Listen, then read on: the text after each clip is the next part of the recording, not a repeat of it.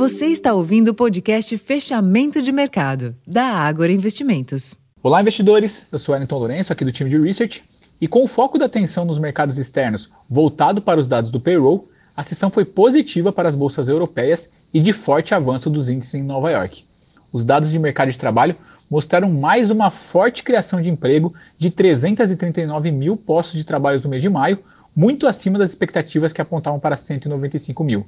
A princípio, a julgar o número de maneira individual, a percepção é de que o Banco Central norte-americano poderia seguir sua condução de política monetária, tendo de elevar a taxa básica de juros.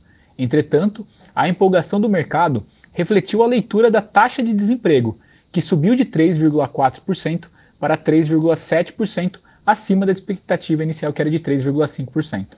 Além disso, em termos de avanço da média salarial por hora trabalhada, o número veio em linha com o esperado. Com a leitura, as apostas hoje indicam manutenção dos juros por parte do Fed na decisão em meados de junho.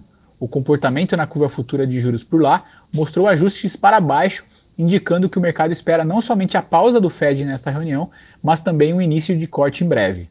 Por aqui, o bom humor externo se somou ao indicador de produção industrial e o dado de atividade mostrou queda além do esperado, com recuo de 1%, ante expectativa de contração de 0,3% em abril. Com o declínio acentuado, o entendimento é que este pode contribuir para que o Banco Central possa iniciar o corte da Selic em breve. Na curva de juros, entretanto, o comportamento foi misto, com ajustes para cima nos vértices mais curtos e queda nos longos.